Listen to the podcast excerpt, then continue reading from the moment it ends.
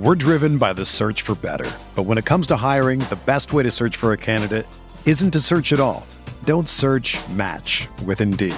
Indeed is your matching and hiring platform with over 350 million global monthly visitors, according to Indeed data, and a matching engine that helps you find quality candidates fast.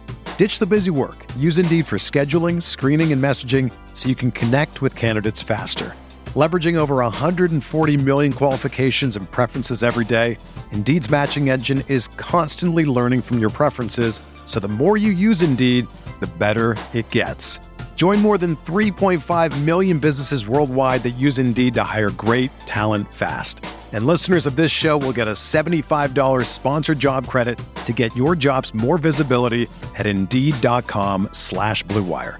Just go to Indeed.com slash BlueWire right now and support our show by saying that you heard about Indeed on this podcast. That's Indeed.com slash BlueWire. Terms and conditions apply. Need to hire? You need Indeed.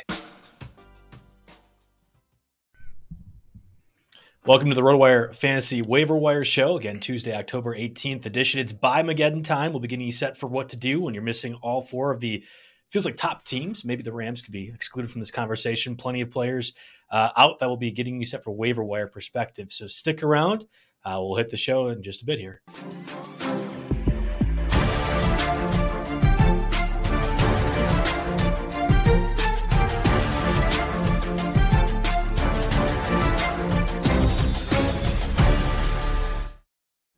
Welcome to the Tuesday, October 18th edition of the RotoWire Fantasy Football Podcast, sponsored by No House Advantage. I'm Joe Bartel. You can find me at JB Fantasy Sports alongside me, as always, Jake Letarski at Roto Jake. Today, we're here to run down the top waiver wire pickups and fab options ahead of the Week 7 fantasy football season. Obviously, we got Bills, Rams, Vikings, Eagles. You likely have at least one of those if you are a successful team this season, if not more. Uh, what to do at the quarterback position in particular. We'll discuss all those waiver wire options, some streamer plays, uh, and of course running back too, with uh, what's been happening on the lack of playing with Melvin Gordon uh, and other options out there too. All that's going to be covered here. First award from our sponsors, No House Advantage. No House Advantage is changing the game by offering the most dynamic fantasy sports po- uh, platform available today. Play in pick'em contests versus other people for the shot at winning big cash prizes. Download the app, choose a contest, select your player props, earn points for correct picks, and climb the leaderboard for your shot at hundreds of thousands of dollars every week. You can also test your skills versus the house and 20 times your money if you hit all of your picks. Bet up to five player props, over unders, or individual player matchups across every major sport, including NFL. NBA, hey, starting today, MLB, PGA, MMA, and NASCAR. Sign up now uh, with promo code NHWIRE. That's N H W I R E at nohouseadvantage.com or download the app in the App Store to get a first deposit match up to $25. Make sure to check out No, no House Advantage today and experience daily fantasy sports redefined. It's not just how you play, but also where you play. You won't want to miss out on this deal. Hey Jake, all right, so we're we're back here. Mm-hmm. Uh, Got to start with Monday Night Football, Monday Night man. Football, right? Which we can breeze through because it felt like both the AFC West teams decided they would breeze through the second half. In particular, how does an overtime game happen where neither team gets a first down and yet somebody wins? Oh, it's because a Broncos player is blocked into the punter and the Chargers Mm-hmm. recovered. And Dustin Hopkins, most heroic performance I've ever seen from a kicker. Chargers advance Yes. to four and two, uh, despite what he felt was a pop in his quad. That's not Yeah, it, yeah. If you didn't watch it happen on the first kick of the game for him, basically, yeah, he popped it, the quad. He had been dealing with the quad issue, and then he just, he, like you said, heroically came out and kicked three more freaking field goals and made them all. They were using the punter to kick off, and uh, you know the, uh, his range was probably limited, but that was the heroic performance. Uh, the opposite of heroic, of course, is Russell Wilson, which is what, what we continue to see from him all season long. He actually looked okay in the first half. He got Jeudy involved a little bit. He was getting his tight ends involved. There's some tight end discussion there to talk about for sure. But in the second half, Russell Wilson was three for 11, zero touchdowns, 15 total passing yards here. That is absolutely atrocious, especially considering, um, you know, the weapons that he has. So you know that that has to be the story of the game. But then again, you also have to uh, on the, on the Denver side, it's uh, the running back situation. You know, every Melvin Gordon manager was, you know, you never root for injury, but you have had to have been thinking that okay, Javonte Williams goes down, Melvin Gordon's my guy. Here we go. I've got an RB1 the rest of the season here. Absolutely not the case. I don't know if he's in the doghouse or what the heck happened here, but he barely, I don't think he played at all in the second half, maybe just a couple of snaps. Overall on the game, Latavius Murray led the way with 49% of snaps.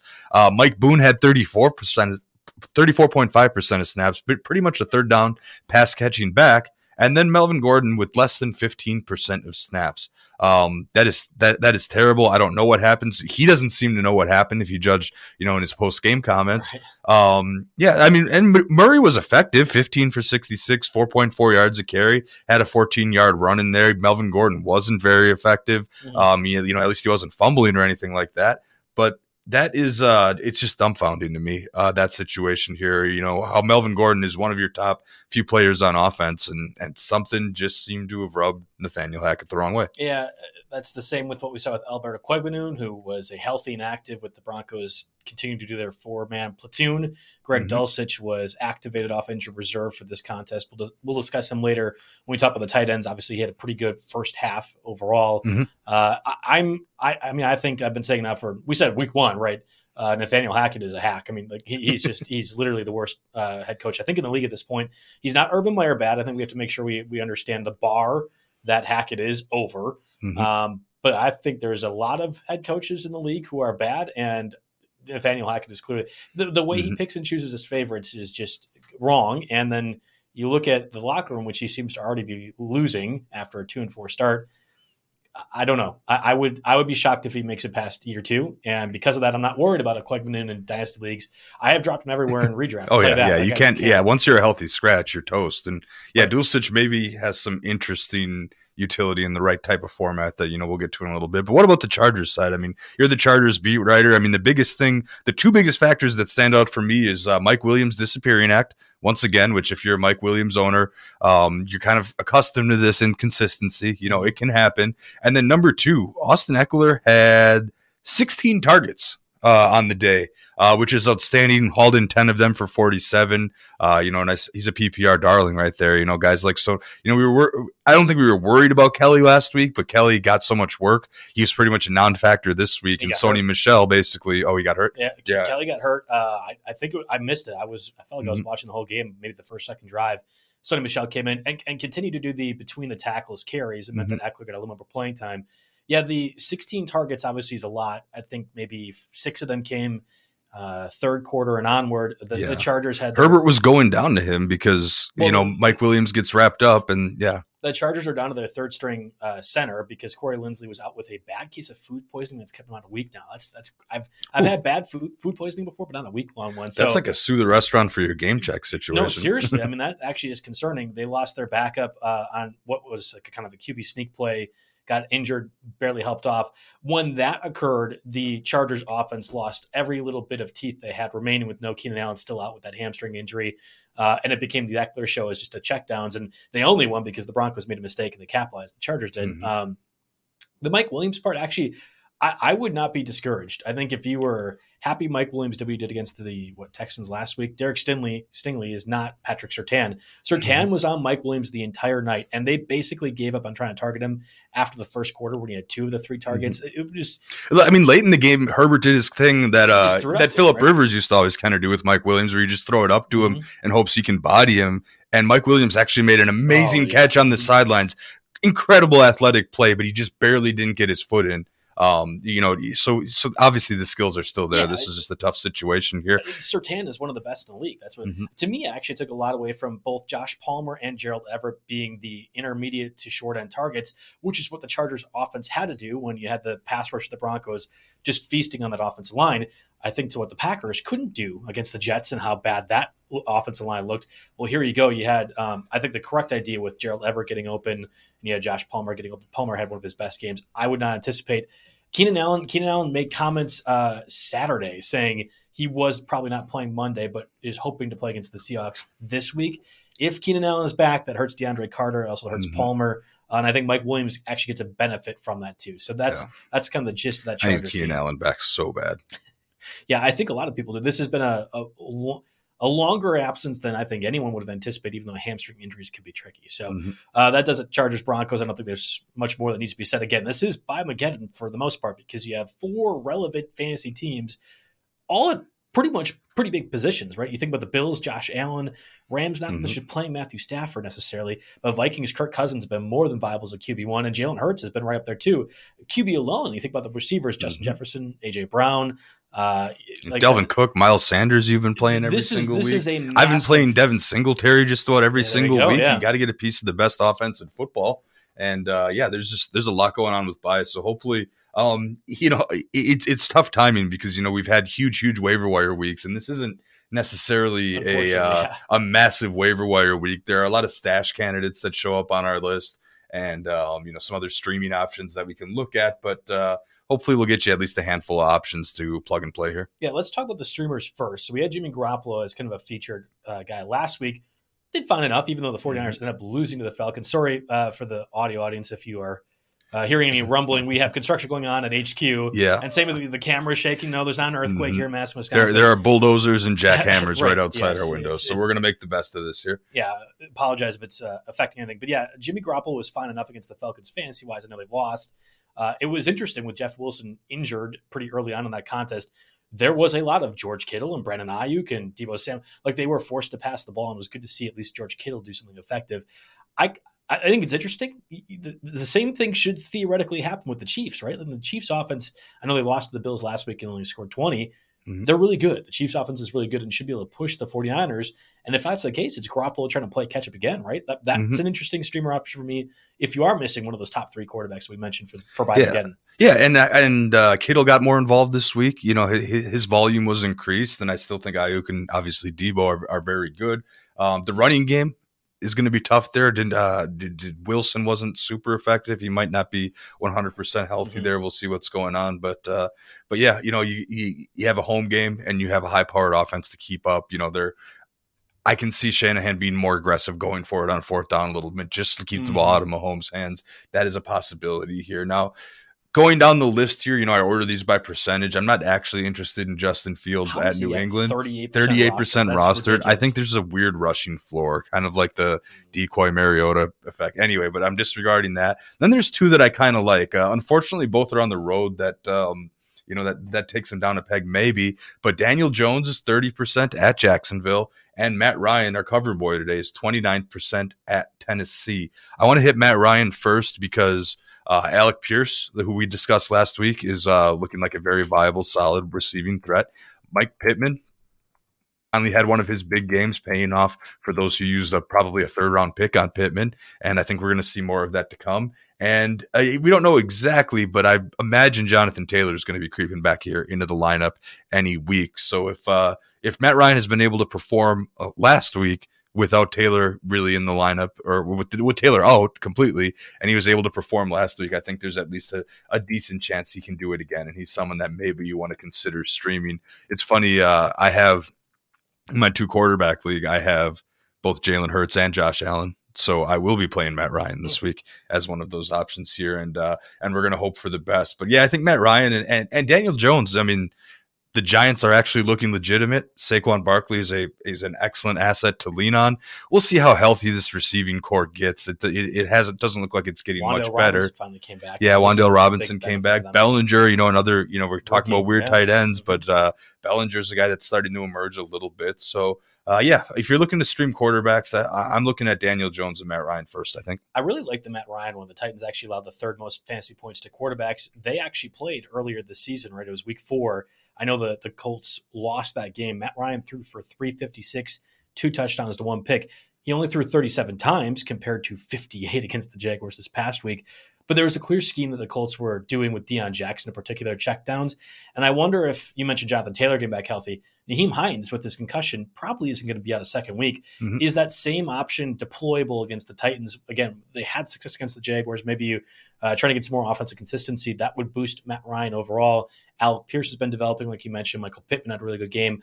I think Matt Ryan actually works a lot for a, Mhm. a QB streamer this week. And I also agree with you on Daniel Jones. Again, Mhm. Matt Ryan just this past week threw 58 times, but he had nearly 400 passing yards. Like there are clear deficiencies when it comes to the Mm-hmm. Jaguars. They will sell out to stop the run, and you have the opportunity to pass. Guess who's pretty good catching the out of the backfield? Saquon Barkley. So even Exactly. if you have the, the lesser receivers, I think Mhm. uh, Daniel Jones and his rushing floor that he gives you make him for Mhm. low end quarterback one this Yeah, week. and just to add to the Matt Ryan point, you said you know the Titans are the third best uh, in terms of fantasy points per game allowed to opposing quarterbacks. I mean, the third worst, I guess. Right. Yeah, the third They're worst. Really good for us. Um, you know, if you take it one step further and look at yards per attempt allowed to opposing quarterbacks, uh, Titans are, are are tops, or I guess bottom if you consider it that way. Uh, eight point four six yards per attempt to opposing quarterbacks. So everything about this matchup is looking juicy for Matt Ryan. Mixed with the fact that his guys are getting healthy and that he's starting to build some momentum, I think he's your guy this week. Uh, any other quarterbacks you're considering from that perspective? Um, I mean, Marcus Mariota looked alive this past week here, and they're at true. Cincinnati. It's another uh, it's another road game against the defense that uh, you know doesn't really scare me a ton necessarily. So, um, yeah, Mariota at only fifteen percent rostered. I think um, there's going to be some bad to go along with the good, but when the matchups are decent, actually, I've got the page up right here. How are the Bengals are actually pretty good against opposing quarterbacks, better than I would have guessed necessarily, but nonetheless, Mariota will give you something with your with your legs, and he's a he's an acceptable bye week fill in. That's more like more th- likely than not to be available. Yeah, I mean, he's probably. I mean, only 15 percent rostered seems extreme to me, but that's 15, 15. Yeah, I mean, so 15 or 50. I don't know. I, I, heard said- it wrong. I was wondering I if 15, but I'm sure someone could have heard it's 15. It's fine. That that makes sense. Mhm. I, I don't know. I'm not interested in Zach Wilson, uh, Jacoby Brissett, Davis Mills, yeah. Zappy. I, I Mac Jones when he comes back probably is Mhm. your starter. Bears defense is pretty good. Obviously, their offense is terrible, but uh, we can't wait for that Monday night game. That'll be just a thriller, right, Jake? To recap Mhm. next week, Yep. Patriots versus Bears. That's gonna be so much fun. Yeah, I know. I'm gonna have to like close pin my eyes open, watch that game just for you Monday, right? guys. Is We're gonna do that. I think it's the Monday night game. Okay, yeah, yeah. because they were talking about it on after this Monday night game. Uh, poor ESPN. Not really crying Mhm. about that. It's Uh, almost as bad as getting Russell Wilson for all your primetime games this year, right? That's true. You also have Dak and Tua going to be back. We anticipate Dak Prescott back, and thankfully, because the Cowboys lost, we can end this Cooper Rush as a starting quarterback thing against the Mhm. Eagles. Uh, I think Dak will be back and obviously improve the offense for them. Tua is expected to play against the Steelers. That's going to matter too because the Steelers defense, despite handling Tom Brady of all people, is still beat up pretty significantly in the secondary Mhm. uh, and should be vulnerable to Jalen Yeah. And Tyreek Hill. Both have 100 total. they were 100 missing Fitzpatrick and like two or three other defensive backs, and Yeah. Mhm. still managed to. Week Uh, six was weird. yeah, That's, it was. that's just it I was think weak. the, the, Yeah, I think um they had uh what was it that I saw some sports books putting out data that the Buccaneers were used in more parlays than any other thing that in existence on Sunday. It just made sports books a load of money. Uh, and then I guess from the Panthers' perspective, they're tearing down everything. Robbie Anderson was traded. We'll talk about what that means for the Panthers and both the Cardinals and a little bit later in the show. I don't know what you're doing at quarterback, right? Baker Mayfield's still out with his ankle injury. Mhm. Sam Darnold theoretically could come off of injured Yeah. reserve, but he's been uh, Mhm. taking his time. Matt Corral's out for the Mayfield season. could theoretically come back. It seems unlikely, but he's been known to play through injury in the past. He could give it a go. Um, like you said, Sam Darnold um, expected to be off injured reserve this week, I guess, but we don't know that. I mean, he he then has three weeks to be activated, so we don't know if that's going to be this week. And yeah, PJ Walker with a neck injury, so that makes it weird. You and I were talking about who replaced PJ Walker off air. Uh, can you guess? It's actually he did start a game last year. I know Matt Corral is on their roster, but I'm pretty sure he's been on IR. Squatter Jacob Eason. So Jacob Eason, Oh, former yeah. Colts Yeah, guy, former right? Colt. We're familiar. he, he got called up uh, as the backup emergency guy for Walker. Walker got concussed, mm-hmm. one of those cleared concussion protocols, but couldn't come back in because the NFL says no, we can't have Tua have this happen again. And mm-hmm. then you mm-hmm. have Jacob Eason smart for the good the of football. Yes, I'm okay with it. Uh, that, that's well, nobody should be wanting to play Jacob Eason, but yes, I get that. I, uh, the Panthers are so bad. I don't yeah. care what quarterback they are starting. Did we touch care. on uh, Carson Wentz and his finger? He might go on the IR. He had to have some kind of finger surgery. I actually think that's really important. If you remember, yep. two years ago, Taylor Heinicke, your starter for the Commanders, that 10 uh, football team beat the Packers in, in, in DC. You have the same scenario, just an awful team overall. Uh, the mm-hmm. Packers are offensively and defensively. I think Taylor Heinicke actually is a low end quarterback one this week because I hate my team, I hate my defense in particular, mm-hmm. and I mm-hmm. have no faith that anything good will happen to me. Yeah, I mean, I, am a little bit more confident than that, but uh, Terry McLaurin owners can finally rejoice, I think, because Taylor Heinicke will get him the ball because we've seen it in the past. so uh, you know, Heinicke he- can run too. I mean, that's Yeah. the part of it that the Packers defense we haven't really seen. They haven't faced Mhm. too many of these guys. Heinicke can run and he will. There's it's the Ryan Fitzpatrick younger version where what do I care? If I get clobbered, I'm just. Yeah. I'm a backup anyway. I have a I have a deep 14 teamer where everyone likes to hoard quarterbacks for some dumb reason, and my quarterbacks are Stafford, and the next best I could get off uh, the waiver wire is Pickett. I will be trying to use the number one waiver wire claim to get Heinicke because I need because I because Pickett is in concussion protocol. We don't know what happens with him. Um, you know, he might be back, might be not be. Trubisky could start that game. You know, I'm obviously not interested in that by any means at all. So yeah, I'm uh, I'm putting a bid down on Heinicke and and hoping on counting him for at least this week. Yeah, I, I agree with you on that one. Uh, all right, let's take a word from our sponsors, Blue Wire, from the audio perspective. We'll be back in a little bit. Video guys, stick around real quick. Uh, and yeah, we'll get to that. We're driven by the search for better. But when it comes to hiring, the best way to search for a candidate isn't to search at all. Don't search match with Indeed. Indeed is your matching and hiring platform with over 350 million global monthly visitors, according to Indeed data, and a matching engine that helps you find quality candidates fast. Ditch the busy work. Use Indeed for scheduling, screening, and messaging so you can connect with candidates faster. Leveraging over 140 million qualifications and preferences every day, Indeed's matching engine is constantly learning from your preferences, so the more you use Indeed, the better it gets. Join more than 3.5 million businesses worldwide that use Indeed to hire great talent fast. And listeners of this show will get a $75 sponsored job credit to get your jobs more visibility at Indeed.com slash Blue Wire. Just go to Indeed.com slash Blue Wire right now and support our show by saying that you heard about Indeed on this podcast. That's Indeed.com slash Blue Wire. Terms and conditions apply. Need to hire? You need Indeed. When you need mealtime inspiration, it's worth shopping Kroger, where you'll find over 30,000 mouthwatering choices that excite your inner foodie. And no matter what tasty choice you make, you'll enjoy our everyday low prices, plus extra ways to save, like digital coupons worth over $600 each week. You can also save up to $1 off per gallon at the pump with fuel points. More savings and more inspiring flavors make shopping Kroger worth it every time. Kroger, fresh for everyone. Fuel restrictions apply. Jewelry isn't a gift you give just once. It's a way to remind your loved one of a beautiful moment every time they see it. Blue Nile can help you find the gift that says how you feel and says it beautifully with expert guidance and a wide assortment of jewelry of the highest quality at the best price. Go to BlueNile.com and experience the convenience of shopping Blue Nile, the original online jeweler since 1999. That's BlueNile.com to find the perfect jewelry gift for any occasion. BlueNile.com. Okay, so we're back. We mentioned Kenneth Walker. Really, that was the, the feature from last week's show was Yep. what do you trade for Kenneth Walker? I think you Mhm. and I were both on it with uh with that game we were playing because he performed really well. And you look at the Seahawks rest of the season schedule. Kenneth Walker is a guy that I'm going to be aggressively trying to get. I will I will still buy high on his performance that just happened. Uh, Mike Boone had been mentioned. Obviously, we talked about the Broncos a little bit earlier. I I started Mike Boone in a league in one of my Jonathan Taylor leagues, and um, I didn't expect Latavius Murray to be Boone's downfall. I fully thought it would be Melvin Gordon, and then it's I'm looking. He doesn't get a carry in the first half. Finally catches a pass. He probably gets pretty close to the drop list if they're willing to if they're willing to go Murray over him. Yeah, I think it depends on if you believe the Broncos will get blown out. That defense has played so well that maybe there's not opportunities for Mhm. the game script to really favor Mike Boone. Deon Jackson had mentioned a little bit, and once we had news of Jonathan Taylor and Hines not playing, I immediately Yep. scooped up Jackson everywhere, started him uh, in a lot of places, and survived because of that. I don't know if Deon Jackson is going to be your guy moving forward. Again, Hines was kind of surprisingly out with a concussion. He had been using the red practice jersey. That's your pass catcher, and that's where Jackson's value ended up being was the pass catcher. And I feel like once once Taylor and and Hines are back, you know, Jackson can safely be cut then because I don't think there's really they're not going to force a role in for him. I don't believe Yeah, I, I don't. I don't think so. Despite how well back to he's played. special teams. Um, we got to talk Kenny Drake, right? J.K. Mm-hmm. Dobbins evidently left that loss against the Giants early on with a knee injury, absolutely crippled my stake league team.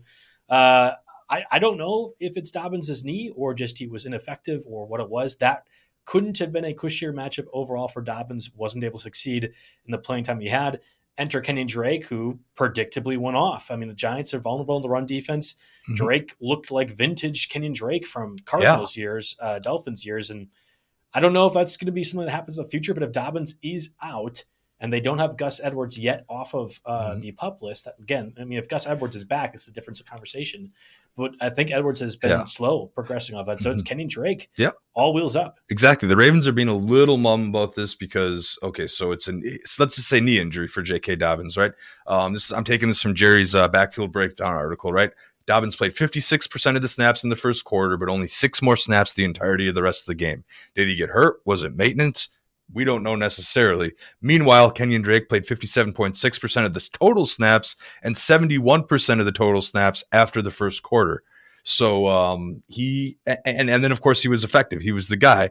Now a lot of people, um, you know, I know our, our esteemed colleague Alan Seslowsky was you know pumping up Kenyon Drake as arguably the top pickup this week, and a lot of people pushed back saying, well, they have Dobbins. Well, Justice Hill has a hamstring injury and he was inactive listen, guys, I, I liked Alan's argument. It's week seven here, and you have some bye week, and you have some buys that you need to get filled in.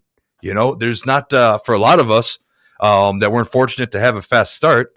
There's not a whole lot of margin for error right now. And uh, out of all these backs that we're going to talk about, um, I think Kenyon Drake possibly has has the best chance to have a good game this week, and they've got the Browns who are 30th against Literally running backs. Running I thought that they would be better than that, given you know, you know Garrett and Clowney, They're but those are pass, pass rush guys. You know, they're not. It's not. It's not a run stopping defense here. So you have.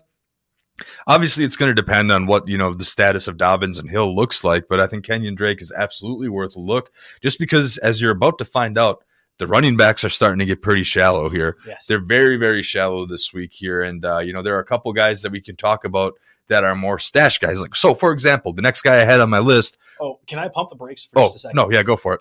While I'm discussing this, Jake, can you look at the percentages of rostered on Gus Edwards? Because I, I, I, think this Ooh, is good, going good to be the answer if you are in need of a running back. Not that you're like, oh, I'm going to pick up Gus Edwards and play, but you think about Kenny Drake, just what he did. Uh, if you are like even an average fantasy manager, you're going to look at past points last uh, last mm-hmm. week and say, "Oh, hey, Kenny Drake, J.K. Dobbins might not play." Perfect. It sounds like the Ravens are close to activating Gus Edwards. Now, if they activate Edwards, is he immediately going to get 20 carries? No.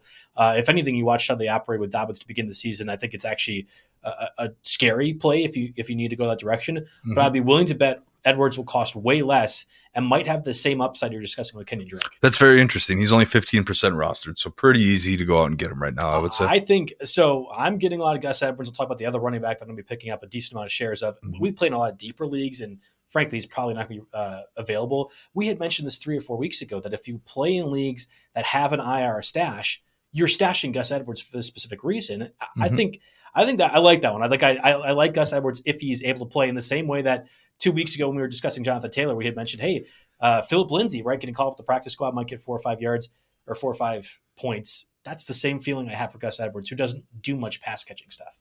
Mm-hmm. All right, yeah, yeah, fair enough. So I mean, there are options in this Ravens backfield. It is going to be painful. You're going to pull some hair out if you have any, if you're lucky, um, and and it's just not going to be fun. But those guys, uh, you know, could help you this week. Either it could be multiple guys on top of Lamar Jackson that do well against Cleveland this week. You know, they could spread the ball around a little bit.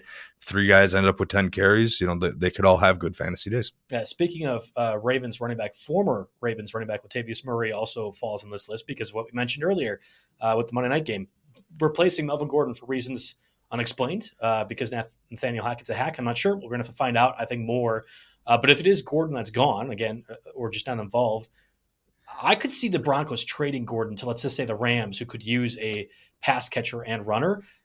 This this is inexplicable why they would be choosing to go this direction. But Murray yeah, got forty nine percent of snaps. Like he, he was involved as the main rusher, and I think that matters. Yeah, yeah, no, absolutely. That was, and he, I mean, again, he looked he looked average. You know, eye test wise, he didn't look exceptional, but he you know doesn't have the Melvin Gordon fumbling issues and uh, he's getting a reasonable amount of positive yards on every play, which is what Denver needs. They're the worst team in the league, I think. The telecast beat this to a pulp. The, the Broncos are the worst team in the league on third and seven plus mm-hmm. last night. They just cannot convert, even with the weapons they have. They cannot convert on third and long. So um, they feel like they must feel like Latavius Murray has a better chance now.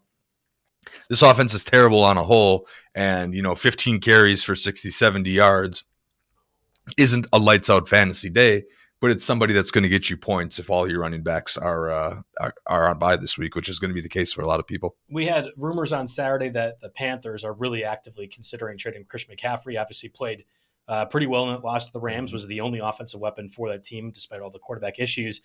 If Christian McCaffrey to get traded, people are speculating who takes over in that Panthers backfield. You had Chuba Hubbard at times uh, last year with McCaffrey's injury, and then you D'Onta Foreman, who we mentioned last week was pretty successful for the Titans, and then it was Dontrell Hill- Hilliard that kind of took over towards the end. There's probably reason to roster both, but I'm thinking in a 12 team league, if you are in a position to have both Panthers guys as a speculative mm-hmm. ad that Christian McCaffrey get traded, yeah. I don't foresee a scenario where you could possibly pull it off. Like I, I, don't know a team that can do that with this bye week situation right now. Yeah, yeah, this is uh this is a tough one because it's uh it's a very poor team. So you're think you're thinking about okay, how much is it worth to have the 60-40 lead of a timeshare on the worst team in the National Football right? League? Yes. Is basically the conversation you're having. But there are a lot of leagues where that conversation is relevant. And right now, uh, in terms of the race, it looks like D'Onta Foreman. You know, he was 22.7% of the snaps compared to just 9.1% for, for Hubbard this week. Five carries to four, for Foreman compared to two for Hubbard. Uh, just one target between the two of them, and that went to Hubbard. Um, so I guess there is a roster spot for both of them in deep leagues. If you're if you're really stretching right now, it looks like the front runner is um, is going to be Foreman. I'm going to quick check out the uh, like the trend here. We have a great team trends page on RotoWire. Well, um, while you're doing that, I think yeah. Chuba Hubbard can be a bit more of the rusher of this backfield, mm-hmm. and Foreman can do both. And that's where I wonder if Foreman has more value because we've seen what the Panthers are choosing to utilize Christian McCaffrey for. We also discussed this last week. If you trade Christian McCaffrey, is there that role of Christian McCaffrey still in the offense and them gone? I would say no. Mm-hmm. I think you would almost scheme something completely different, especially after you fire Matt Rhule. Like you would, I want, yep. I would assume go a different direction, but maybe they just don't know and don't care. Again, mm-hmm. they're the worst team in the league. Uh, I, I, think yeah. anybody on that team is possibly able to be traded, and I think the atmosphere probably is bad. Yes. Yep. So glancing at the trends, it has been back and forth, uh, but Foreman has had a higher snap share in four of the six previous games. And uh, the most interesting part is Foreman's 22.7% this week was the highest single snap share for either of those guys the entire of the season. So I don't know if you want to take into account this unique week with PJ Walker too much, but um, – you know, you're leaning, you know, if you're putting zero dollar bids on both of them, I think Foreman goes a little higher on my list. But like you said, there's room for both. I had mentioned Gus Edwards. Edwards is probably one of my top running back pickups. The other one, Kyren Williams, currently on injured reserve for the Rams, expected, seemingly trending to be activated uh, this week.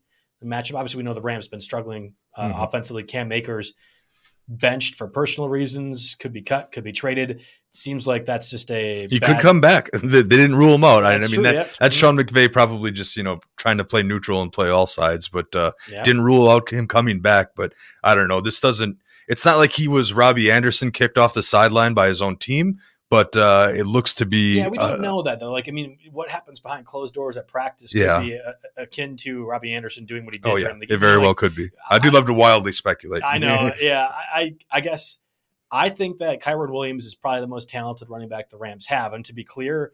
It's not because I think he's all that good. Um, I was really invested in him, obviously, out of Notre Dame two years ago when everybody else was. And then you watch this past season, like, okay, he's, he's fine uh, not quite the prospect that we are hoping for. Then you watch him in the combine, nearly runs a 4 7. You're like, oh, yeah, this guy is not nearly good at all. Mm-hmm. He does a few things well. I think he's a really good pass catching running back. And while he's not fast, he's probably shifty. I mean, I think what you could see in college, you can maybe put that out on the NFL and say, oh, yeah, he can do X, Y, and Z shifty wise. This is not David Montgomery or Javonte Williams. Uh, leads the league in broken yeah. tackle rate or whatever mm-hmm. baloney that we talk about. I think that's what Kyren Williams fits into. Okay, so what do the Rams miss? Well, they miss a bludgeoner running back like Cam Akers.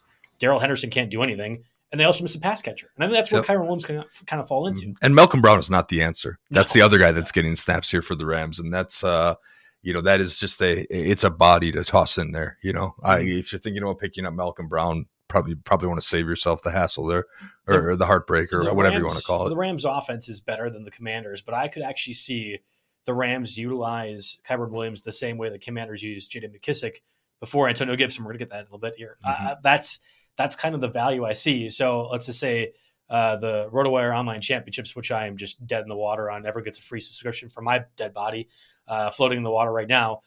I like Kyren Williams as a pickup in a again deeper bench, twelve team league. That's what makes sense to me. And you possibly could sneak by with an IR designation too, which would save you that roster spot until later in the week. Kyren Williams, Gus Edwards, probably my two favorite running back pickups, and I bet you most people won't be in on them. Mm-hmm. Yeah, yeah, those are guys that you can get for uh, relatively cheap, and definitely uh, people that that you want to think of here. So, I mean, I didn't really have too many other names for the list. Uh, now we got to start talking about who we're going to cut, right, for these sure. bye weeks, mm-hmm. because you know you got to pick these guys up, and uh, you know if you're if you're through, obviously your second kicker, second defense, second quarterback, even in a lot of cases, you got to go. But if you have to cut a running back here, I, I like how you mentioned McKissic because I think there's an interesting case to be made for dropping him in a 12 team league.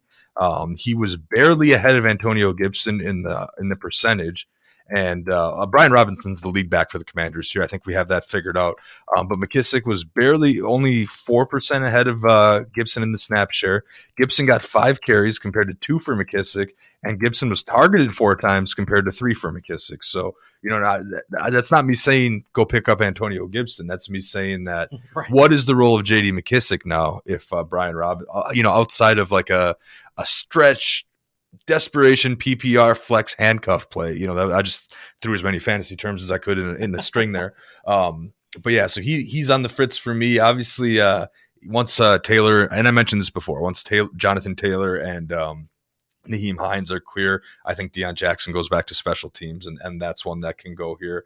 Um, Kelley, I guess, for the Chargers might be another drop. Again, he was injured. I, yeah. I actually think when when mm-hmm. Kelley's healthy, and if he's healthy, that's a big part of it. We don't know. Mm-hmm. Uh, it's more like Sony Michel, who was dropped everywhere last week, would be the guy mm-hmm. that can. I, I, agree with you. There's probably not a lot of options, especially when you have uh, so many running backs that are relevant fantasy wise that are on mm-hmm. bye this week. You have yeah. to kind of go with what you have. If Zach Moss is still sitting around on your roster, you can drop him. I think. Um, I'm just trying to just come up with drop names off the top of my head. Jerry usually lists a couple in his uh, Avery Williams, Pierre Strong, Zach Moss. Yeah, you know, yeah. Um, I mean Gibson could probably be dropped if you had to. Um, yeah, so that's what we're looking at. A lot of tough calls are going to happen this week. I, I, agree with you. All right, let's move on to the receivers. Before we do so, let's get a word from our sponsors. There are 50 million fantasy sports players and sports bettors in the U.S., but 90% of all the cash prizes are won by just 2% of the players. That's because most uh, sports gaming options were created by pros. You know, the dude's dropping loads of cash and data to find an edge over the rest of us, not Swagger. Swagger is a daily fantasy sports site created for sports fans who simply want some skin in the game and a real shot at winning. Tired of losing because of one bad pick? With Swagger, you don't need to be perfect to win. You simply create a ticket of four to 10 player props and score points for the ones you get right. Your score determines your win, not the perfect ticket. You can be half right and be all right with Swagger. Swagger offers the most player props and biggest payout of any DFS site, as much as 50 times your money. Plus, you can play fantasy football along with all the major U.S. sports, as well as international soccer, Formula One, NASCAR, fight sports, rugby, cricket, and even esports. Ready to play? Visit playwithswagger.com slash rotowire to sign up, and Swagger will give you 10 free dollars to try them out, plus match your free deposit up to, sorry, one, 100% up to $100. Swagger daily fantasy for all fankind. Wide receivers, we had mentioned Jakobi Meyers. Um, didn't do a whole lot, even though the Patriots were super successful. Darius Slayton, uh, Alec Pierce, big guy who's been uh, great for the past couple weeks. Randall Cobb, unfortunately, uh, out for a while with whatever this mm-hmm. ankle injury Could is. Could be an IR candidate. Yeah, probably will be because they're going to be uh, calling up or signing somebody. Uh, and then Rondale Moore, who is probably the feature receiver to discuss this week. So mm-hmm. we have a conundrum, right? Uh, Hollywood Brown, feature target for the Cardinals offense, seems like best pal of uh, Kyler Murray, who is now entering COD season. I want this to be clear. Mm-hmm. The new COD starts this week. We know how bad Kyler Murray is. Oh boy, watch out the, for those double XP weekends here. This is why it helps to have you, the esports editor on yes, the show with me, is, right? This is yeah, now we, we are this. entering danger zone for Kyler Murray if you believe in the fact that uh, Call of Duty makes Kyler Murray worse. Okay, I don't know if he could be much worse from a fantasy perspective it's, this it's, year. Yeah, it's it's the Cardinals. I just that's kind of where we're at overall. Um, Cliff Kingsbury is not a head coach. Okay, so uh, Hollywood out for the rest of the season. DeAndre Hopkins coming back from suspension. Mm-hmm. Does Rondale Moore immediately fit into that role, or is it going to be more like a combination of Greg Dortch and whatever else, and Zach Ertz getting his medium targets, and Hopkins coming back cuts into that workload? I think this is a really important question that we have to ask. And in fact, yep. we've had a lot of users already asking this question, Jake. Yeah, yeah. I think um so I think uh the Rondale Moore role and build is different from the Hollywood Brown one. It just is. They're a different type of player. Um, but I think that DeAndre Hopkins, I, am actually pretty confident that Hopkins is going to come in and be the double digit target guy, the top guy that he that he comes that he comes through. I mean, these guys have had chemistry in the past, so it's not like there's a learning curve or anything after missing the first six weeks. I think Hopkins comes in. I'm actually ready to go ahead and start him on Thursday night this week. Let's Oh, see what we got. Okay. I'm gonna I'm gonna put well I'm gonna have to because of you know all the uh, all the Diggs McKenzie Gabe Davis shares and stuff that I have and and the AJ Browns and anything. Mhm. So I'm I'm fine ready to go in and throw Hopkins this week. I will also be starting Rondale Moore this week because even with Hollywood Brown. Ever since Rondale Moore came back, five targets, eight targets, ten targets, steadily getting involved, and he didn't get any rushing attempts this week because they didn't go so hot the, the, the last two weeks. But um, you know, he ended up six for 49 yards, seven for 68 yards. He's useful. He's going to find the end zone eventually. The Saints are the number 29. This is a weird stat, and I guess maybe some sample size has something to do with it. But in standard formats, the Saints are number 25 against opposing wideouts. I should check what it is for PPR here, um, real quick here. They're 27, so not much better. Um, so I, I, I'm cool starting Rondale Moore. I still think Zach Ertz is going to be productive.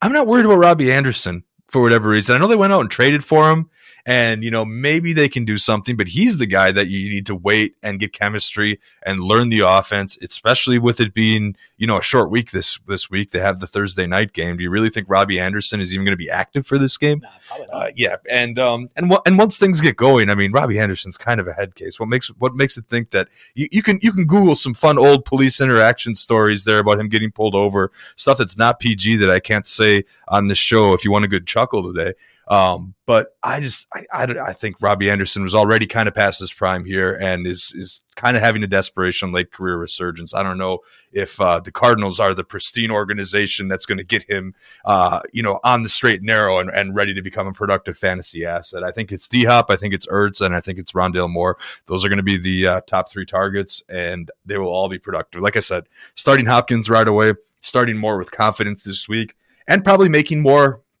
If you don't need a running back this week, uh, you know, because I know a lot of people do, but if you don't need a running back, Rondale Moore, I think you could say is your number one pickup this week. Now I know we're only we're only talking to assert a small subset of our audience because 46% rostered on Yahoo Mhm. is uh you know is pretty close to our threshold. Most savvy fantasy managers remember what Rondale Moore was able to do last year, can kind of think about his progression here now that he's healthy in the year two and have been able to see what he's been doing of late. So uh you know he's not he's not really you're not fooling anyone there, but uh I think I think that's the whole theme with receivers this week. A few new names popped up, but Rondale Moore at 46%. Michael Gallup's only 50% rostered, Wow. and Dak Prescott's coming back. So, um, you know, disregard whatever Gallup's numbers were under Cooper Rush. He's also got to be near the top of your list. And Alec Pierce, who we talked about last week, you mentioned in the last week, 39%. He seems to have a significant role, and him and Matt Ryan are developing chemistry. And Pittman being back and healthy and taking attention away is helping Alex Alec Pierce. So the three top receiver names are repeats for us this week. And um, you know we can get we'll get into a couple of ones that are that are lesser rostered for our deeper leagues, but uh, I mean it's got to be those three, and and I probably rank them. I would have Pierce number one, clearly over Moore. Like I, Yeah, I- yeah, Pierce is going to have longevity the entire season. He's the clear second target. I know Parris Campbell got involved a little bit, but like Pierce is going to be just fine, uh, even when they're not throwing 58 times in a game. I have some reservations about Moore. I, I'm not as confident as you are uh, with him. Now, I will say, okay, Hopkins comes back, and, and if you're in a spot where you have to play him, fine. But you mm-hmm. just have Marshon Lattimore, and like Lattimore is good at stopping Mike Evans. Mike Evans is a big body, a little bit slower. That's exactly what Hopkins is. Like I, I don't, I think Murray will force it to Hopkins because hey, I have a fun guy back. Let's go ahead and throw to him. I'm not mm-hmm. expecting a lot from Hopkins this I think week. they'll design plays to get Hopkins the ball. plays. It's Cliff Kingsbury Well, we'll see. I mean, you can design a wide receiver screen. To Hopkins. Why not? He's like running a four eight at this point in his career. That, nah, no, no, no. Fair Wouldn't enough. I- I think you're it to a underestimating 4-2 Hopkins. Guy and Yeah. Rondale Moore, if you're deciding, yeah, wide th- they'll do like reverses and stuff to him. Uh, yeah, I don't know. They're, I guess you're right. Maybe I'm giving Kingsbury too much credit, but I feel like they'll design some quick slants or something to at least get some rhythm going with Hopkins. It, it's possible. I think Lattimore. Again, you have to play Hopkins if you, if you need to. That's that's okay. I I think Moore is fine this matchup, but I'm not convinced he is as top of a waiver wire pick as you are. I will do it when I when I when I Mhm. have the roster spot because that's that's the part. This, he's one of those. I'm churning the back end of my roster. Uh, I pick up two defenses, right? I know you hate that, but like I don't need two defenses right now during Byemageddon. I will go ahead and Mhm. have a Rondale Moore or uh, a few of these other cut names as well too. In fact, somebody asked, do they drop Hunter Renfrow for Rondale Moore. And I'm curious where you're at with this because I have Hunter Renfrow in Stake League. It's been disappointing, but I'm wondering if I'm overvaluing the fact that the Raiders have already went through their bye, like that, that they just completed this past week. That has value to me, but Hunter Renfrow has been disappointing to say the least. Would you have Rondale Moore over Hunter Renfrow? I man, there's such a weirdly enough in terms of the scoring output that you can expect, they're very very similar. So I think oh man, Moore has more upside probably, but Renfrow's the safer play given what he's done in past years, and he was already back healthy before the bye. So I think I'm leaning Renfrow in that situation a little bit. I'm trying to think my 100 Renfrow league. I don't think I'd go ahead and drop him for Rondale Moore, but it's uh, it gets to be very very close. And if you're not starting either of those guys and want to get the high upside guy, I could see wanting to put more on your bench and seeing what happens. Yeah, I could see that. Okay, so other receivers. Uh, Wan'Dale Robinson finally came back after his injury stint. We talked about the Giants receivers, and we like Daniel Jones as a streaming candidate. Well, Wan'Dale Robinson, pretty electric player out of Kentucky. Uh, it's what people thought Kadarius Toney would be, and Kadarius Toney has had like two games of actually doing that. Mm-hmm. I'm not convinced he will ever play again for the Giants. They might just move him uh, for anything at this point. I, Wan'Dale Robinson in deeper leagues is an interesting name, but I'm not one I'm really committed to because I don't believe in Daniel Jones. But that's, mm-hmm. that's a separate uh, issue altogether. Yeah, he was fifth among wideouts at 22.6 percent of the snaps, and obviously that's going to grow a ton. Um, but Slayton's still the guy there. Apparently, Marcus Johnson is number two, whatever you want to take out of that. I think um, Wan'Dale Robinson will eventually grow into their wide receiver too, but whether that um, you know, leads to any kind of fantasy utility is is pretty questionable. I'm not necessarily. I the league would have to be pretty deep for me to be significantly in on. For me, it's like how many times the Giants completing more than 20 passes in a game. I, I know mm Daniel Jones has played fine, uh, but they don't want to throw the ball. I mean, they don't want him to be quarterback. It's just hand off the ball and uh, don't make mistakes. That that has less value to me uh, than some. Jameson Williams, you had mentioned as a stash. He's not expected to be activated off of injured reserve post bye week. I don't think Williams plays the entire year. I have, mm-hmm. I don't think the Lions have any reason to do it. And if he does, it'll be like when we had Henry Ruggs yeah. uh, have those inconsistent games. Like I don't, I don't think yeah. Jameson Williams is worth. It. I had deja vu. I'm pretty sure I put Jameson Williams as a stash on the salt line before. I just, oh, uh, sure, yeah. I've fallen in love with what he could be as a player, and um, and uh, you know, I don't know, worth worth the shot if you can what, stomach what it. You're thinking of Jameson Williams is what we currently have with Tyquan Thornton, mm-hmm. who was activated off of injury reserve not this week but last week. Obviously, we had this Bailey Zappe uh, resurgence, and the Patriots have looked phenomenal playing really bad teams. I want that to be clear. That's why the Patriots are looking good, not because they're that good of a team. And I'm mentioning that because your over under is looking really good right now, whereas mine, I was taking the under of the Patriots. You're you're getting close to the W on that. Um, I, think Tyquan Thornton is interesting in deeper leagues because of his explosive capabilities, and really nobody else in that offense can. Nelson Agholor, they signed that ridiculous deal. He hasn't been able to, to do that. DeVante Parker has looked fine at times. He's like Mike Williams light, where you're like, oh yeah, when mm-hmm. I need to mm-hmm. play DeVante Parker, he gets two catches for 14 yards. When he's on my bench, it's six for 104. Uh, mm-hmm. Stake league stats. I'm sorry, not exactly. stake. That's uh, my RotoWire Online Championship, which I'm not angry about whatsoever. Uh, I like Tyquan Thornton mm-hmm. in the same way that you are pushing Jameson Williams. Yeah, yeah, no, that, that's fair. The only Patriots receiver I really actually trust to start on a week to week basis is Jakobi Meyers, and even then, it's pretty much got to be a PPR format for for that statement to hold true. But Thornton's interesting. I mean, he has to grab your attention uh, after he gets five targets, catches four for thirty seven in a score, gets three rushing attempts, and runs one in. Now, I guess you know we don't know if uh, the running backs will be a little bit healthier. I don't think they want to you know overload uh, Rhamondre Stevenson too much. But Ty- Tyquan Thornton, second round pick out of Baylor uh, last year or, or, this year, this year, this year. Jeez, yeah. What am I doing? Yeah, yeah, preseason and preseason hype guy. So yeah, he's um he's against someone it does feel like I know you talked about this last week how it's like well you can't really carry seven receivers on your bench and yeah. and, and here's where we're getting to that point here with mm-hmm. guys but um, because he's only 2% rostered he's worth bringing up because uh, you know this type of usage and volume is, is quite interesting and, could turn into something here as the Patriots continue to have to get creative due to their starting quarterback being out and and find ways to produce offense yeah and, and just getting your best guys out there maybe Thornton even if it's schematically and at times will do well it's like DeSean Jackson, where okay, great, DeSean Jackson does nothing until oh, 50 yard touchdown reception and the team is up by 10. Like that's that's what Thornton's value is to the team, and maybe uh, that gives him overall more results. I'm not positive. Mm-hmm. Um, it's kind of one of those. Oh, we believe Jaylen Warren's gonna be great. Najee Harris has been struggling. Blah blah blah blah blah. I don't like Jaylen Warren, but I'd mm-hmm. rather have a fifth and sixth running back like Jaylen Warren over Tyquan Thornton when my guys uh, at wide receiver six are Alec Pierce and Rondale Moore, right? That's that's kind of where we're at Exactly. uh, with those options. There's a pecking order there for sure. Um, Claypool obviously had a good game. I don't know what to do with the Steelers. I don't want anything to do with Claypool. I, I Yeah. still like George Pickens more. I know it's Mhm. ridiculous. I think George Pickens is the guy I'd rather have, Yeah. even though Claypool uh, did fine. Great for your best ball team, right? Yeah, I wrote- probably say it. Exactly. I wrote a line down that Claypool is down to 42% rostered. And where does he fit into all this of the pecking order? And I will tell you that just, you know, from my personal experience, I could have cut Rondale Moore for Claypool last week, got Claypool for zero, and I did not. I could have cut Mm. Isaiah McKenzie for Claypool last week, and I did not. Um, obviously, that's looking a little bit closer this week, uh, given McKenzie's bye and his relatively low usage against the Chiefs. So, you know, maybe I make that move now, but um, yeah, I I think that's that that's telling there. Yeah, you put Elijah Moore on the cut list. That's it. I wanted to get a spicy name out there, right? Go ahead. No, no, no. The floor's yours in this. Yeah. Okay. So I'm I'm not saying I'm not even cutting. The only exposure I have is a 14 team league, right? So I'm not uh, aggressively cutting him, and it's not like the Jets. The Jets actually played from ahead for pretty much the entirety of that game against the Packers here. So um, you know, and and Zach that means Zach Wilson only threw 18 passes. Now bad in most of those two. and there were zero targets for Elijah Moore out of that. Now nobody, Garrett Wilson led the way with five Wilson, targets, right? And uh, Corey Davis is clearly a factor. He's the guy that they paid. They're finding ways to get Braxton Berrios freaking involved in the offense. Um, I'm worried as Elijah Moore owner. He's definitely moved to my bench. I oh yeah. in a 12 team, in a 10 team, you definitely got to think about it.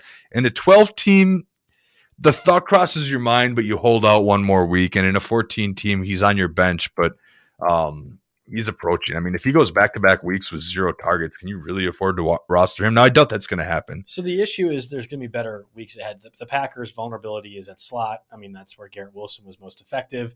It's been their issue all season long. That was predictable. That Garrett Wilson was going to be the guy, and Elijah Moore was going to struggle. You have the the Broncos defense we've seen consistently be really good, but there was that uh, Josh Palmer, Gerald Everett, which are basically the, the Charger slot options, Mhm. have some success. Is that going to be the choice that the Jets make? I don't know. I'm, I'm not positive. Then you have the Patriots and Bills. Yeah. So not only do you have zero targets this week, but you have a four game stretch upcoming before the bye where Elijah Moore is going to have really difficult Mhm. matchups. You're probably right. I, but he might be a Yeah. drop by. I, I actually would say he's in the same vein as Diontae Johnson and, um, oh, Well, I'd much uh, rather Allen have Deontay Robinson. Johnson. I want to trade these guys for whatever little penny I can get. This would be the equivalent yeah. of the conditional seventh round. They're basically like kickers in other trades at this point. or Just- not not literal kickers, but like a uh, like a throw in. Yeah. yeah situation there. Yeah, it's just um I'll, I'll tell you what, I'm confidently starting Rondale Moore over Elijah Moore this week and for the foreseeable future in that 14 team league. Rondale Moore and Jakobi Meyers are both going in my starting lineup over Elijah. I agree with you. And Uh, I'm flexing David Njoku over Elijah for what uh, that's worth for too. sure. So For sure. You mentioned tight ends. We're going to get to them. Actually, a few different names to talk about. First, word from our sponsors Monkey Knife Fight. Football is officially back on Monkey Knife Fight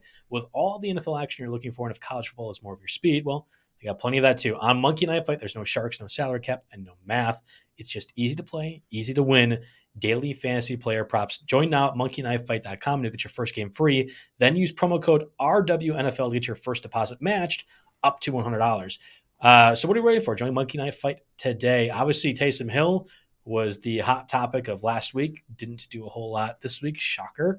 Hayden Hurst, similarly, which was a little bit unfortunate because we thought with Tee Higgins out, there'd be more Hurst involved. And Hunter Henry actually had a pretty big game uh, with Bailey Zappe and seems to be clearly developing with Jonnu Smith out. I'm not Mhm. interested. I think Jonnu Smith might have played this week Oh, actually, yeah, and Hunter Henry was still, still and Hunter dominant. Henry Perfect. was still uh, having a good game. So now I got to think about moving him out of purgatory in our dynasty league. So we'll see. yeah, the, yeah. I did require working Zach tight Ertz though, Yeah. so we're we're looking okay. Uh, I I'm still not going after him a redraft. I, I think there's too many tight ends in that same vein that are not there. We had talked about tight end at the top of the show with Greg Dulcich, who got his in, uh, activation off injured reserve for the Broncos. Albert Okwuegbunam, uh, everyone's preseason favorite, but certainly mine, was a healthy and active because Nathaniel Hackett is a hack.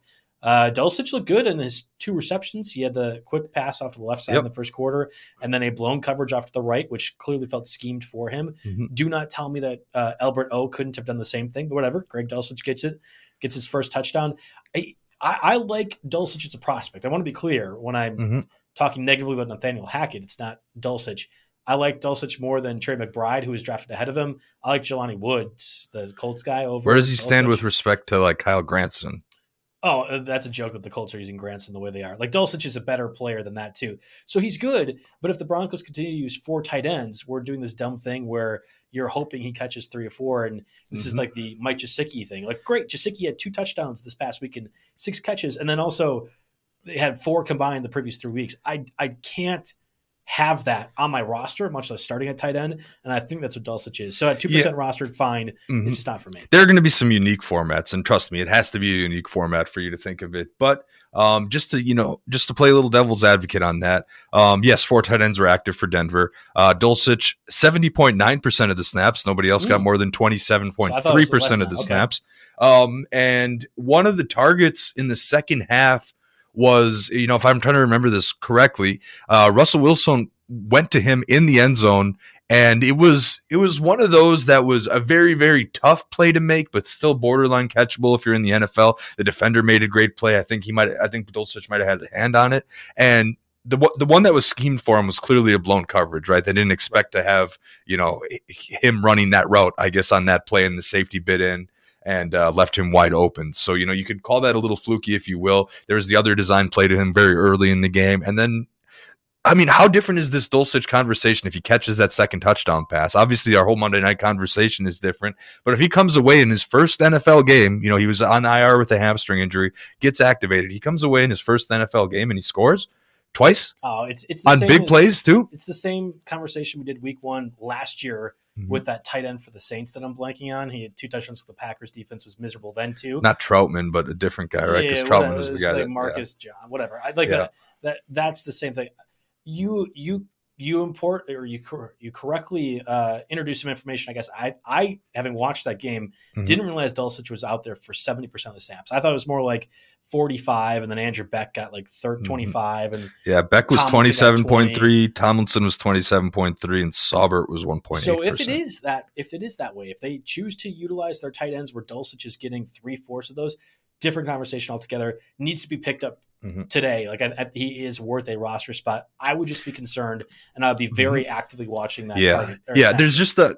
I mean, there's some unknown. You know, if if they trusted sure. him enough, his first week off IR to healthy scratch Alberto and and utilize him on uh, you know 70% of the snaps mm-hmm. um, maybe there is something there so again you know i'm not confidently touting let's go uh, go get him spend all your fab but if you're tight end hurting which i know a lot of us are right um, there's a roster spot in the scenario in which uh, he could be because he's pretty much universally available. Yeah, and if you are also hurting for tight end, you can look to Robert Tonyan. Uh, there we go. Yeah, we really should good, really good game, obviously against mm-hmm. the Jets in what was a laugher pretty early on. Yes, I did go to that game. Yes, I'm still very bitter about going to that game. Randall Cobb out going to be probably for at least four weeks minimum. I'd assume injured reserve stint is going to yeah, happen. he was. It was like a towel over the head situation as he was getting as he was because he was Right. And you got to feel for the guy too. I mean, he was starting. He was starting to have one of his best seasons in Probably a while. Finally healthy. Now, now we have this situation here. We so. had post game uh, after after the loss to the Jets. Rogers in the, the media scrum saying we need to make things simpler on offense. I kind of wonder. Mm-hmm. Very few guys he has chemistry with. Right, Allen Lazard, one of them. Lazard's been doing well.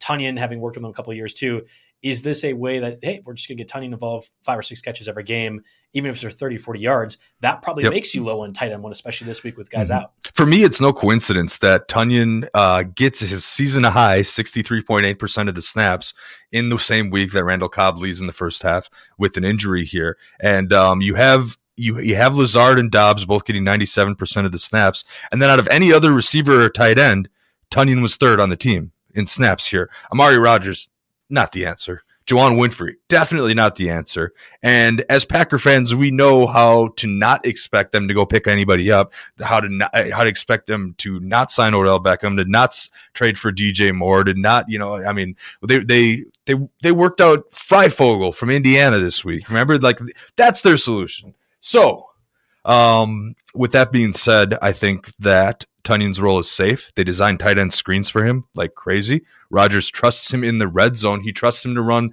those deep, slight uh, inside slant. Yeah, the seam routes. Yeah, yeah, that's what I was looking for. Thank you.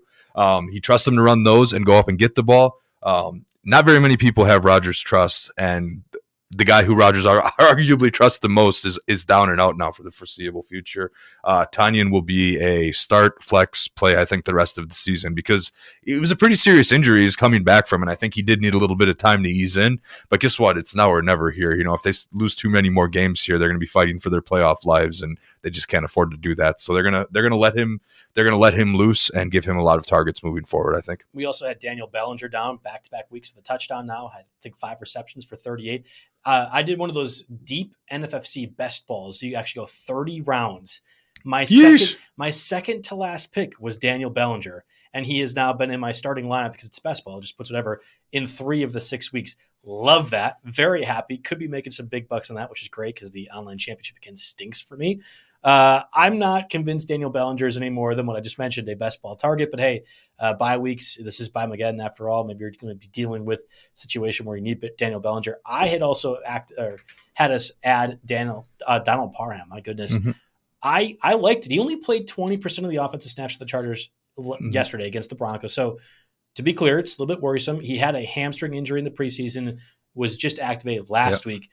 I thought he looked explosive. Yeah. And we talked about what the Chargers offense needs. It, Keenan Allen, Mhm. yes, but somebody go deep. And, and they don't have that with Yep. Keenan Allen. Mike Williams is very good at getting the deep ball, but bigger. Yep. I think Parham uh, is one of Mhm. those unique guys at six eight can go get the red zone play, Exactly. but also is explosive speed wise Yep. to be a deep threat. I feel like Everett's more of the finesse tight end that they might run the tight end screens to and and and to find him, you know, in, in middle routes and whatnot. But uh Parham, he looks like a big boy out there, and Herbert is, seems to be very comfortable getting the ball in his general rebounding area.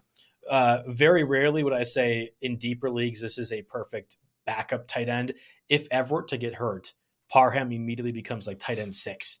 And I think that actually has a lot of value uh, in the tight end landscape that we're currently at. So I, I like him. I like him a lot from a Mhm. from a bench perspective. If you have the roster spaces available in deeper, it's not a ten team one. It's probably even twelve team, but like stake league or uh, the- the- we do the online championships. Uh, sorry, the invitational, the RotoWire invitational or Vegas stuff. I think Parham is an interesting name as well too. I'm going to give you the floor, Jake, to go over the kickers and defenses as my uh, voice is slowly, slowly dying. Yeah, yeah. Right them off for me here. So I'll run through. I think uh, I think we can all agree. Uh, us and you know Kevin Payne writes the waiver wire co- column. Uh, Jerry Donabedian writes the streaming defenses column. We all like New England. Obviously, New England is a somehow a top five scoring defense, and they draw the Bears at home, whether it's Fields or whoever. The problem is they're sixty five percent rostered on Yahoo. However, in an odd contrast, I think they're only twenty three percent rostered on ESPN. So um, the Patriots should probably be your t- first name that you type in if you're like, I don't know, if you got the Bills on defense, for example, they're a defense that's rostered by just about everybody. So you look at the Patriots first. Some other names that come up that are decent. Um, the Miami Dolphins are only 18% rostered and they're home and they have the Steelers this week. So um, whether it's Pickett or Trubisky or whatever, I think you pick on that team. And then one that's universally available would be the Las Vegas Raiders. They're coming off a bye, so I guess you like that. And they're at home, and they have the Houston Texans this week in Davis Mills. So they're one that you can look for and uh, hope for the best. But it's uh it's uh, cut bait right after this week in terms of a better streaming option. If you're the because I, I don't think the Raiders defense. I mean Crosby's outstanding. He'll get you some sacks probably, but I think beyond that, um, that's about all, all all we have for defenses this week. Uh, it- did you want to touch any kickers? Or are we good there too? I didn't have any kickers. Okay, that's great. Um, very few questions, Jake. So I'll, I'll just rattle off the few that we have right now. Mhm. With Jalen Hurts on a bye, do you start Geno Smith or Derek Carr? I, I have to look at who Geno Smith is playing, but Derek Carr is taking on the Texans. The Seahawks, the are going to the Chargers. So Geno Smith against the Chargers or Derek Carr against the Texans? Um, I want to say, um, I want to say Derek Carr, just a little bit safer. I, I shoot, I like Geno a lot, but uh, I'm gonna go Carr this week. I, I like him off the bye. If there's ever a chance for them to get it, get it together and get you know their their route trees and, and, and targets and and whatnot together, um, I'm gonna give it to Carr. It's gonna be do or never, or do now or never, I guess. You know, if if they're playing the Texans, who uh, um, let's see where They they are actually- at. Yeah, they're they're middle of the pack. middle of the pack. Yeah. But I think it's more like, oh, well, teams are able to run on them really easily. So maybe this is a Josh Jacobs game and you have to throw it. I, Derek Carr is Mm-hmm. easily the start for me. Not that I was convinced that the Chargers pass defense looked great, but Khalil Mack is going to be a problem. Whoever he faces in the Texans, I don't think really have an answer along the offensive line. So to me, it's pretty clearly Derek Carr. Mhm. Only other question 10 man, half point PPR. Oh. Should they pick up Everett, Gesicki had the two touchdowns and then inconsistent, or Bellinger for tight end this week. I'd pick up Everett. Everett easily for me as well too. I know that some people are like Bellinger in the comments. It's fine. Uh, in ten team, I think it's Everett who's going to be consistently there, even with Keenan Allen supposedly back against mm-hmm. the Seahawks this week. There's going to be offense galore, I think, from both sides. I want Everett, even if he's not going to score. Yeah, uh, I like that call. Yeah, no, Bellinger's the the hot name this week. That's coming up on a lot of lists, but I still think you have to go with the actual proven production of Gerald Everett. Last one that just snuck in here: Kareem Hunt or Travis Etienne in PPR. Etienne's been emerging a bit more over James Robinson. Starter sit questions on the waiver show. Hmm. Yeah, I know. Let's see a lot of here. fun for us. Right? I know. I got to look up something totally different here. Um, Kareem Hunt. I guess I don't. The the Jacoby Brissett against. So it's it, the Ravens, the Browns against the Ravens. Um, or do you have Etienne in that situation as well? Too? I, am going with Etienne. I think. I think Etienne, especially in a PPR league. All right, that does it for us on the RotoWire Fantasy Sports Waiver Wire edition of the podcast. Thanks everyone for listening. Present this is presented by No House Advantage. Uh, we'll be back in next week, hopefully having more electric waiver wire pickups for you. Best of luck with your fantasy lineups. The headlines remind us daily the world is a dangerous place. The elites in charge say everything's fine, stop noticing. But you know better. And your gut knows that time is short to prepare for a world that is four missed meals away from chaos. My Patriot Supply has helped over 3 million families become more self reliant and is the company Americans trust to prepare. Go to mypatriotsupply.com and secure their best selling three month emergency food kits. Each contain delicious breakfasts, lunches, and dinners, averaging over 2,000 calories per day. Secure at least one food kit for each family member. For a limited time, save $200 plus get free shipping on all their Ready Hour three month emergency food kits. You're not ready if it's not Ready Hour Foods. My Patriot Supply also has solar power generators, water filtration units, biomass stoves, heirloom seeds, and critical survival gear. Shop MyPatriotSupply.com today. MyPatriotSupply.com.